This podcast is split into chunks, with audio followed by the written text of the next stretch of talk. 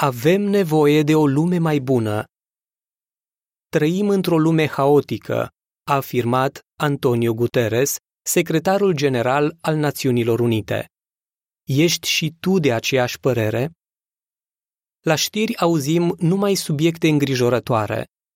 Boli și pandemii, dezastre naturale, sărăcie și foamete, poluare și încălzire globală, criminalitate, violență și corupție, războaie. Cu siguranță avem nevoie de o lume mai bună în care să ne bucurăm cu toții de sănătate perfectă, siguranță, hrană din abundență, un mediu curat, dreptate, pace. Totuși, la ce ne referim când vorbim despre o lume mai bună? Ce se va întâmpla cu lumea în care trăim? Ce putem face pentru a trăi într-o lume mai bună?